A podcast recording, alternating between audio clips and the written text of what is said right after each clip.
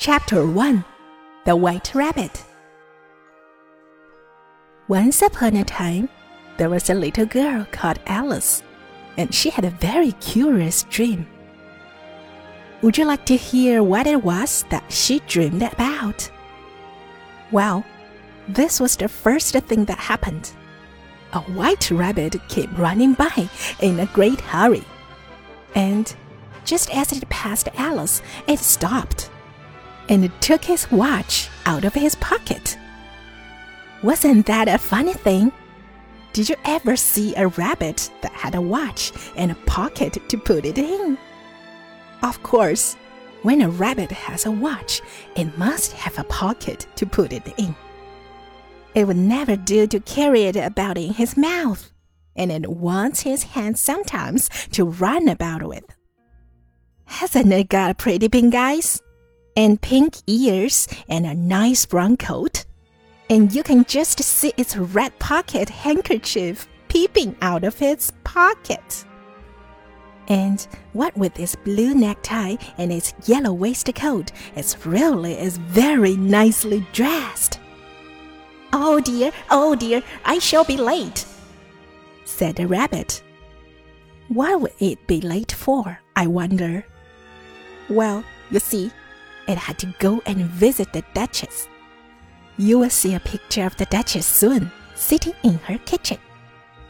And the Duchess was a very cross old lady. And the rabbit knew she'd be very angry indeed if he kept her waiting. So the poor thing is as frightened as frightened could be. Don't you see how he's trembling? Just shake the book a little from side to side, and you will soon see him tremble. Because he thought the Duchess would have his head cut off for a punishment. That was what the Queen of Hearts used to do when she was very angry with people.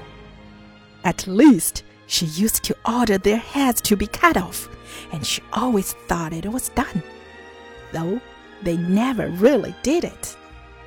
And so, when White Rabbit ran away, Alice wanted to see what would happen to it. So she ran after it, and she ran and she ran till she tumbled right down the rabbit hole. And then she had a very long fall indeed. Down and down and down. Till she began to wonder if she was going right through the world. So as to come out on the other side. It was just like a very deep well. Only there was no water in it. If anybody really had such a fall as that, it would kill them, most likely. But you know, it doesn't hurt a bit to fall in a dream. Because all the time you think you are falling, you really are lying somewhere, safe and sound, and fast asleep. However, this terrible fall came to an end at last. And down came Alice on a heap of sticks and dry leaves. But she wasn't a bit hurt. And up she jumped and ran after Rabbit again. So that was the beginning of Alice's curious dream. Next time you see a white rabbit, try and fancy you are going to have a curious dream, just like dear little Alice.